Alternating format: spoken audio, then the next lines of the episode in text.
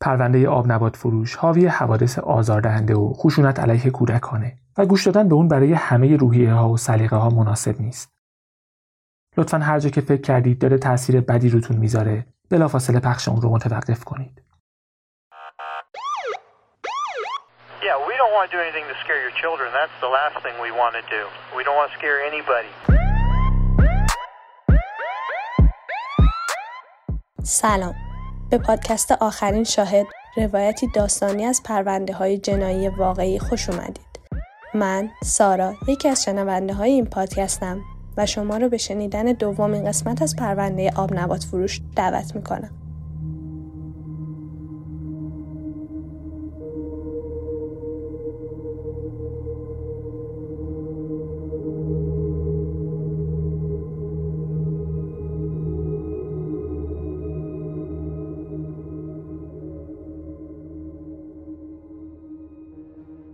برای کسایی که پرونده های جنایی رو دنبال می‌کنن بعضی از اسما کاملا آشناست.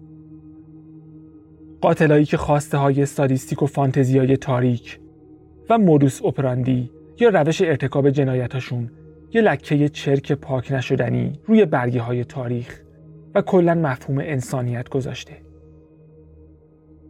از زیر خیلیا اسم افرادی مثل جان وین گیسی، جفری دامر، تد باندی و دنیس ریدر با خشونت و نابودی هم معنی شده. اما قبل از اینکه این قاتلا از هرج و مرج و نبود سازماندهی بعد از جنگ ویتنام و بعد از قیام نافرجام هیپیا استفاده کنن تا برای خودشون تو خیابونای آمریکا پرسه بزنن و هر کاری دلشون می‌خواد با هر کسی دلشون می‌خواد بکنن. قبل از اینکه اصطلاح قاتل سریالی باب بشه یه نفر دیگه هم بود که قطعا باید اسمشو قبل از باندی و دامر و ریدر و گیسی گذاشت. چون مدارکی وجود داره که نشون میده حداقل یه نفر از این چهار نفر از روش کارش آگاه بوده و حتی ازش تقلید کرده. دین کورل یه مرد سی ساله بود که تونست وارد زندگی دو پسر بچه نوجوان بشه و براشون یه نقشی شبیه پدر پیدا کنه. نه از اون پدرایی که برای موفقیت و خوشحالی بچه هاشون هر کاری می‌کنن. دیوید بروکس و وین هنلی دو پسری بودن که با دین کورل بر خوردن. و در نهایت زندگی هر دوشون نابود شد. دینکل تو کسب و کار خانوادگیش توی آب نبات فروشی که مادرش تو گاراژ را انداخته بود به بچه های نوجوان آب نبات مجانی می‌داد و همونجا با دیوید بروکس آشنا شد. بروکس از قشر متوسط بود. متوسط رو به پایین. مادر و پدرش جدا شده بودن و بروکس هم بین خونه پدرش و خونه مادرش تو رفت و آمد بود. دین کل بهش پول و جای خواب می‌داد و به خاطر ظاهرش مسخرش نمی‌کرد یا براش قلدری نمی‌کرد. بعد چند وقت رابطهشون شکل جنسی هم پیدا کرد. وین هنلی رو هم بروکس معرفی کرده بود. شاید قرار بود قربانی دین کورل باشه اما اوضاع یه جور دیگه پیش رفت.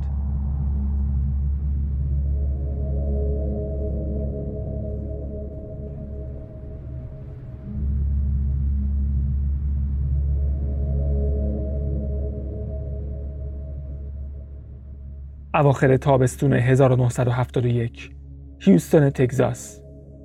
خورشید داشت غروب می‌کرد. خیابونای تگزاس پر از مردای جوون خوشحال و هیجان زده و بلند پرواز. با موهای بلند و شلوارای جین و لباسای رنگی بود آدمایی که هنوز نمی‌دونستن دورانشون به لطف خانواده منسون تموم شده. دین کورل و دیوید بروکس با ماشین تو خیابونا چرخ می‌زدن. دنبال یه نفر میگشتن که به مهمونیشون دعوتش کنن و با یه تخته چوبی ازش پذیرایی کنن. روبن واتسون 17 ساله همون کسی بود که دنبالش میگشتن. با موهای بلند و قیافه خوشگل پسرونه داشت از سینما برمیگشت. بروکس باش حرف زد و رازیش کرد سوار ماشین بشه. تو آپارتمان کل با الکل و مواد گیجش کردن و گولش زدن تا به خودش دستبند بزنه. بستنش به تخته و اینکه دقیقا چه اتفاقی براش افتاد مشخص نیست. اما اگه دینکل به روش همیشگیش عمل کرده باشه پس شکنجه شد. بهش تجاوز شد. خفه شد و آخرم سر از قبرستون کل درآورد برعکس دیوید بروکس که یه پسر درونگرا و کم حرف و منفعل بود. و این هنلی یه پسر سرسخت و پررو و تخص بود که یه مدت زندگی تو پرورشگاه. بهش یاد داده بود چطوری گلیم خورش و عذاب بیرون بکشه. آبجو می‌خورد. علف می‌کشید. دختر بازی می‌کرد و اگه گم می‌شد. توی پارتی یا استخر یا رستوران یا کلوب پیدا می‌شد. هرچند اونم مثل بروکس زندگی خانوادگی درست و حسابی نداشت. بعد از جدایی پدر و مادرش مدرسه رو ول کرده بود. پاره وقت کار می‌کرد تا تو خرج خونه به مادرش کمک کنه. به خاطر همین آشناییش با دین کورل رو به فال نیک گرفت. خودش می‌گفت دین داشت منو به چشم قربانی بعدیش می‌دید. اما با هم جور شدیم. اون یه مرد خوشتیپ و مرتب و اتو کشیده و باهوش بود. چیزی که مهم بود این بود که دین از من خوشش اومد. اون مهربون بود. نکته همین بود. با اینکه دین کرل بچه ها رو شکنجه می‌کرد و میکشت هیچکس متوجه چیزی نشده بود. همکاراش تو شرکت الکترونیکی Houston Lighting فقط حرفای خوب دربارش می‌زدن. مدیر ساختمونی که کرل توش زندگی می‌کرد و آدم میکشت می‌گفت دین کرل بهترین مستأجری بوده که تو عمرشون داشتن. وقتی می‌رفت خونه وین هنلی روی ماشین مادرش کار می‌کرد. و اینقدر با بچه ها صمیمی شده بود که مادر هنلی اونو برای شام عید پاک دعوت کرد. یه مادر مجرد که تو 1968 با دین کول قرار میذاشت می‌گفت کل هیچ وقت خشونت جنسی نداشته. می‌گفت یه مرد فوقالعاده بود که می‌خواست ازدواج کنه و به آرامش برسه. هرچند گاهی رابطه جنسیشون رو نیمه تموم میذاشت چون حسش نبود. و هرچند بیشتر قرارهای عاشقانش با کل با حضور دیوید بروکس یا وین هنلی یا هر دو بود وین هنلی گفته وقتی رفته بود خونه دیوید هیلیگایست تا به مادرش دلداری بده و آگهی گم شدنش رو پخش کنه. نمی‌دونست این کل یه زندگی مخفی داره. کل بهش گفته بود اگه چیزی برای فروش داشته باشه و بخواد یکم پول در بیاره تا به مادرش کمک کنه. حتی اگه مال دزدی باشه بهش کمک می‌کنه براش مشتری پیدا کنه. همون داستانی رو بهش گفته بود که به دیوید بروکس گفته بود. اینکه عضو یه سازمان پورنوگرافی همجنسگرایانه تو کالیفرنیا است و بچه ها رو به اونا میفروشه. برای هر پسری که هنلی می آوردم بهش 200 دلار می‌داد. اگه از پسر خوشش می اومد بیشترم می‌داد. هنلی هم عاشق این بود که عضو یه حلقه خلافکار مرموز باشه. هم خودش دنبال شر میگشت. همین که این مدل زندگی از زندگی خسته کننده و معمولی قبلیش خیلی هیجان انگیزتر بود. هنلی هم بعد از اینکه دینکل بهش گفت دیوید هیلیگایست رو شکنجه کرده و کشته پیش پلیس نرفت. برعکس خودش هم درگیری شد و پسرای بعدی رو براش پیدا کرد. یکیشون فرانک آگیر بود که وقتی با هنلی به آپارتمان کورل اومد کورل و بروکس منتظرش بودن.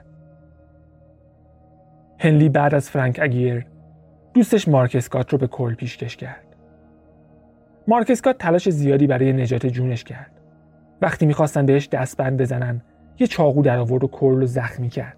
اما به زور اسلحه تسلیم شد و با سیم خفه شد. فوریه 1972 ویلارد برنچ 17 ساله رو به بهانه علف کشیدن به آپارتمان کورل آوردن.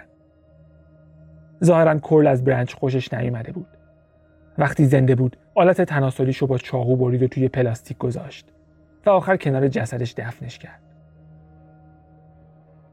تا آخر 1972 کرل و نوچه هاش تو تجاوز و شکنجه و قتل به تبهر رسیده بودن.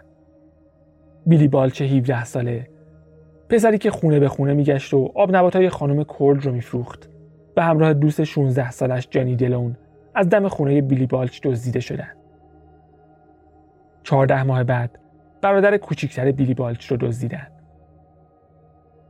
یه پدر 20 ساله که برمیگشت خونه تا همسر و بچه تازه به دنیا اومدش رو ببینه منتظر یه سواری مجانی بود و سوار ماشین کورل شد.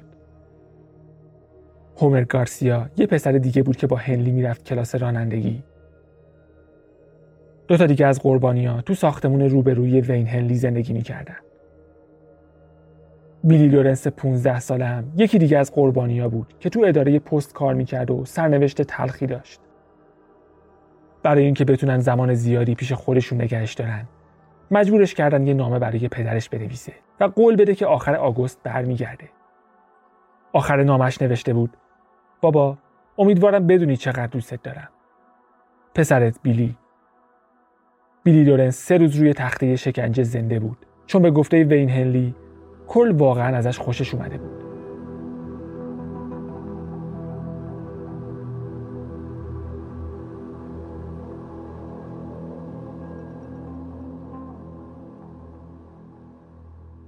تابستون 1973 دین کول به یه آپارتمان تو خیابون لامار تو پاسادینا رفت.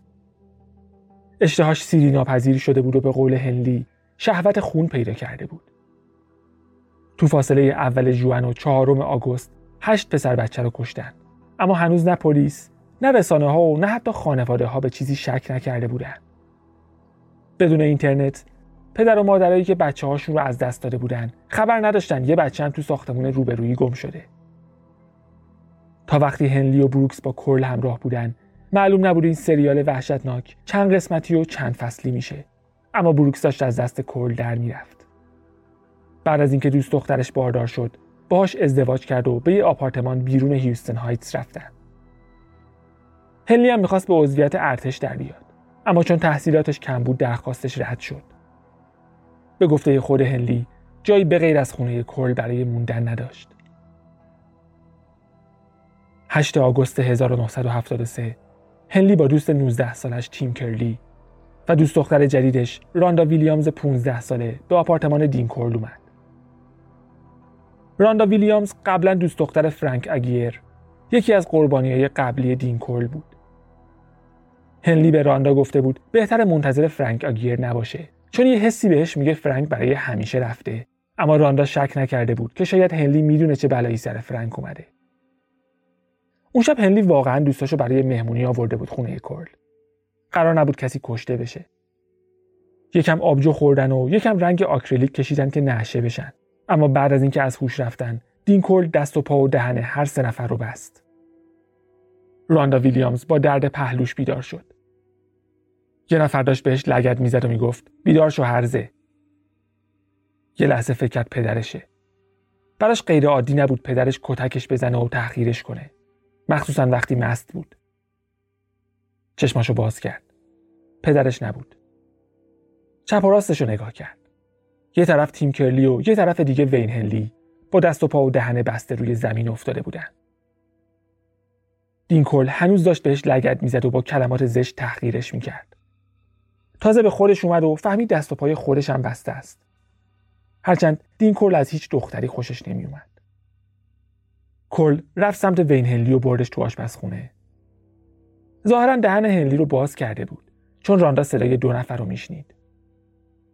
نمی‌دونست ساعت چنده اما از لای پرده ها می‌دید که هوا هنوز تاریکه.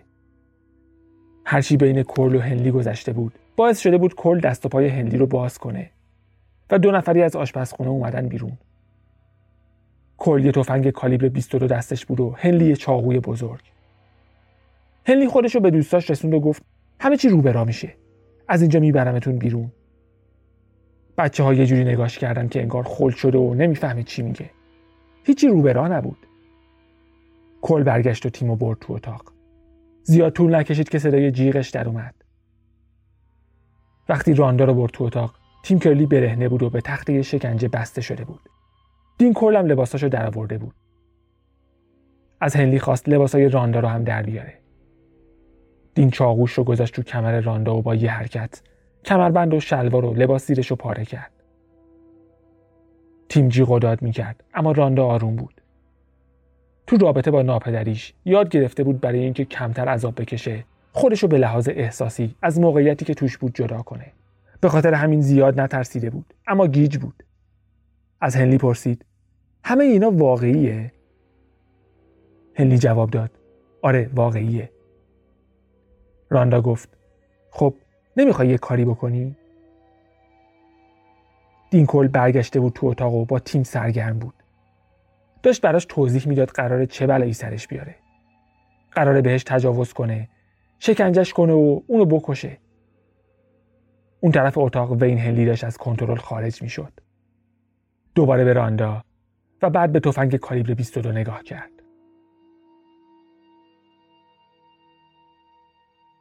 اون روز وقتی مامورای پلیس رسیدن سه تا نوجوان جلوی خونه وایستاده بودن.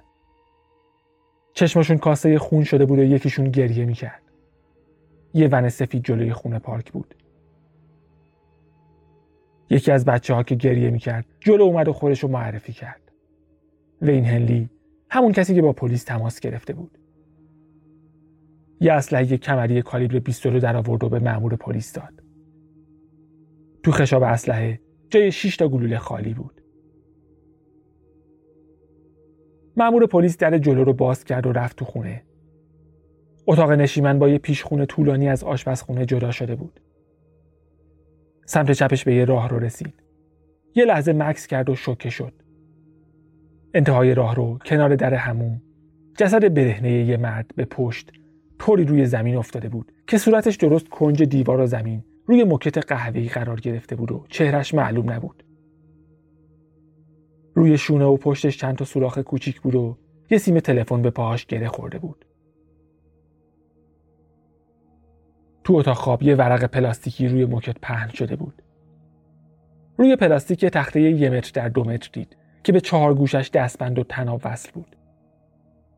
قل و زنجیرا از سوی سوراخ‌های بزرگی که روی تخته بود رد شده بود و آویزون بود. یه چاقوی بزرگ و یه رول پلاستیکی گوشه اتاق بود. مقتول رو شناسایی کردن. دینکل با 185 سانتی متر قد و بدن گوشتی 90 کیلویی شش بار بهش شلیک شده بود و بیشتر گلوله ها به پشت و شونش خورده بود. یه گلوله هم وارد جمجمش شده بود. تو اتاق خواب هشت جفت دستبند پیدا شد. یه رول نوار چسب، یه جعبه سیاه پر از ابزارهای شکنجه از جمله یه سری لوله نازک شیشه‌ای، یه آلت مصنوعی 40 سانتی متری، تناب و سیم.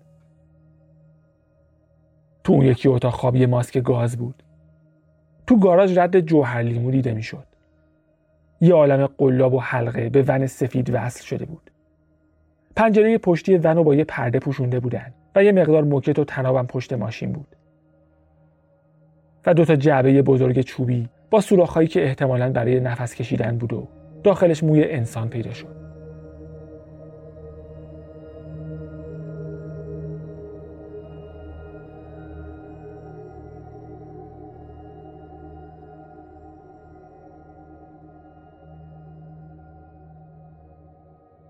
هیچ کدوم از بچه ها وکیل نخواستن. حتی نخواستن به والدینشون خبر بدن. هنلی گفت خیلی وقت کل رو می‌شناسه. قبلا تو هیوستون هایتس زندگی می‌کرد. اما چند وقتی بود که اومده بود پاسادینا. هنلی رو دعوت کرده بود و هنلی هم دوستش تیم کرلی رو با خودش برده بود. به بهونه ساندویچ گرفتن زده بودن بیرون و حوالی دو نیم صبح با راندا ویلیامز برگشتن. دین کول از اومدن راندا خوشحال نشده بود چون برنامه های دیگهی برای اون شب داشت. هنلی ماجرای اون شب رو تعریف کرد. گفت تفنگو گرفته سمت کورلو گفته دیگه بسه. همه دوستای منو کشتی. کل نگاهش کرد. هنلی بهش خوشدار داد که شلیک می‌کنه. اما کل پرید سمتش و سعی کرد تفنگو بگیره. داد زد. زود باش منو بکش. هنلی دوبار شلیک کرد. یه گلوله به شونه و یکی به سر دین کل خورد. کل سعی می‌کرد راه بره اما تعادل نداشت و به در و دیوار می‌خورد. خودش تا راه رو کشوند و پاش به سیم تلفن گیر کرد. وین هنلی چهار گلوله‌ای که تو اسلحه مونده بود تو پشت و شونه کل خالی کرد. اولین نفرایی که پلیس سراغشون رفت پدر و ناپدری دین کل بودن. گفتن کل نه هم جنسگرا بوده نه خشن و امکان نداره به یه پسر نوجوان حمله کرده باشه. گفتن حتما بچه ها مواد کشیدن و از کنترل خارج شدن و کل رو کشتن. کارگاه دوباره برگشتن سراغ وین هنلی. هنلی گفت می‌دونه که دینکل قبلا هم آدم کشته. حتی اسمشون و جایی که دفن شدن رو هم می‌دونه. توی انبار ساحلی تو جنوب غربی هیوستن که معمولا برای نگهداری وسایل قایق سواری و موج سواری استفاده می‌شد. بعد یه سری اسم گفت. چارلز کابل، مارتی جونز، دیوید هیلیگایست. کابل و جونز 17 و 18 ساله دو هفته بود گم شده بودن و هیچ ردی ازشون نبود. والدین هر دو نفر تماسایی از پسرشون گرفته بودن. تو اداره پلیس یه فایل مربوط به یه پسر 13 ساله به اسم دیوید هیلیگایست بود. حرفای تیم کرلی و راندا ویلیامز هم داستان هنلی رو تایید می‌کرد. اما معلوم بود تیم کرلی و راندا ویلیامز روحشون از چیزایی که هنلی درباره کل می‌گفت خبر نداره هنلی مامورای پلیس رو به یه انبار ساحلی با اسکلت فلزی ال شکل برد یه ردیف از انبارای 3 متر در 9 متر که انبار کل انبار شماره 11 بود یه در دولنگه داشت و قفل شده بود کل انبار از نوامبر 1971 اجاره کرده بود و یه مستجر خوب بود که همیشه پولش رو به موقع می‌داد. تازه می‌خواست یه انبار دیگه هم اجاره کنه.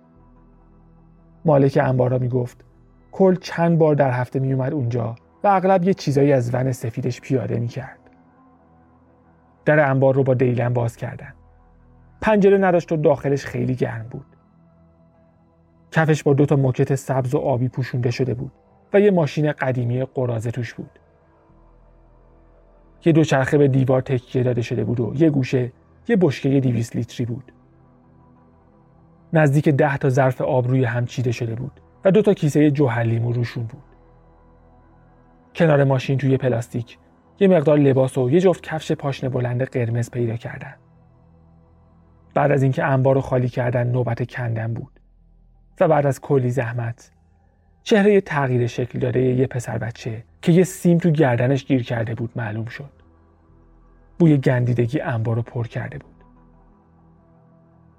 تا وقتی جسد دوم رو پیدا کردن رسانه ها کم کم داشتن خبردار می شدن. اول خبر تیراندازی به دینکل و بعد جستجویی که اول قرار بود برای پیدا کردن سه جسد باشه. اما تعداد جسدها همینطور بالا می‌رفت و داستان عجیب و غریب و قافلگیر کننده یه جانی منحرف جنسی که پسر بچه ها رو میکشت و تو انبارش دفن می‌کرد. به خبرگزاری های بین المللی هم رسیده بود. ظرف یه روز بیشتر از پنجاه گزارشگر خارجی به هیوستن اومده بودن تا داستان رو پوشش بدن. حتی پاپ هم دربارش حرف زد. بعضی از جسدها به طور کامل تو پلاستیک های شفاف پیچیده شده بودند که مال قربانی های جدیدتر بود. قربانی های فقط بالاتنه و سرشون تو پلاستیک پیچیده شده بود و جوهر لیمو و گذشته زمان باعث شده بود پاهاشون تجزیه بشه و به استخون و تاندون برسه. قربانیایی که زمان مرگشون به خیلی وقت پیش برمیگشت فقط یه چیزایی ازشون مونده بود. جسدا رو یکی یکی در می آوردن و جلوی انبار میچیدن.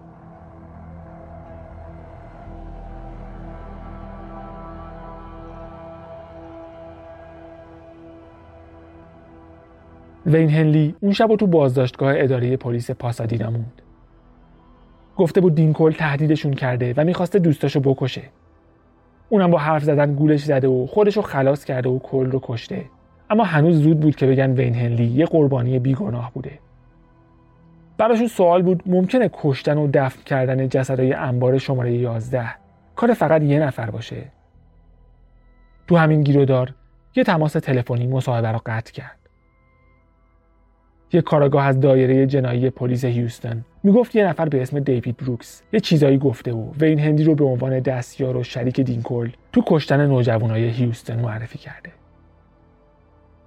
تلفن رو قطع کردن و به هنلی نگاه کردن. گفتن یه نفر به اسم دیوید بروکس درباره تو و کورل و پسرا شهادت داده. هنلی روی صندلی چرخید. خم شد جلو و وزنش رو روی میز انداخت و گفت خوبه. پس الان می‌تونم کل داستان رو بهتون بگم. گفت نزدیک ده تا بچه رو به آپارتمان کل آورده اما تعداد دقیقش یادش نیست. گفت بعضیا رو خودش با تفنگ کل کشته و برای بعضیا هم به کل کمک کرده تا خفشون کنه. بعد جسدها رو جاهای مختلف دفن می‌کردن. می‌گفت بروکس هم بیشتر وقتا باهاشون بود. خود دیوید بروکس اعتراف کرده بود تو بیشتر قتلا تو صحنه جرم حضور داشته تا اگه مشکلی پیش اومد کمک کنه. بروکس می‌گفت وقتی بچه ها به تخته بسته می شدن دیگه عملا مرده بودن. و فقط یکم جیغ و داد و گریه باقی میمون می‌گفت قبل از اومدن وین هلی هم چند تا پسر بچه کشته شدن. یه نفر که اسمشو یادش نمی اومد و کل چهار روز زنده نگهش داشته بود. براش سخت بود پسرک رو بکشه چون واقعا ازش خوشش اومده بود. گفت در مجموع 25 تا 30 نفر کشته شدند و سه جای مختلف دفن شدند. گفت تو هیچ کدومشون دست نداشته. با اینکه خیلی چیزا رو دیده و اذیت نشده خودش هیچ کاری انجام نمی‌داده و نداده. می‌گفت هنلی از عذاب دادن قربانیا لذت می برد و خیلی از بچه ها رو خود هنلی کشت. اما چیزی که واقعا درباره دین کل ترسناک بود این بود که تو کل عمرش هیچ نشونه واضحی وجود نداشت که بگه کل قراره یه قاتل سریالی بشه. هیچ کس هم نمی‌دونه دین کل واقعا چند تا پسر بچه رو کشته.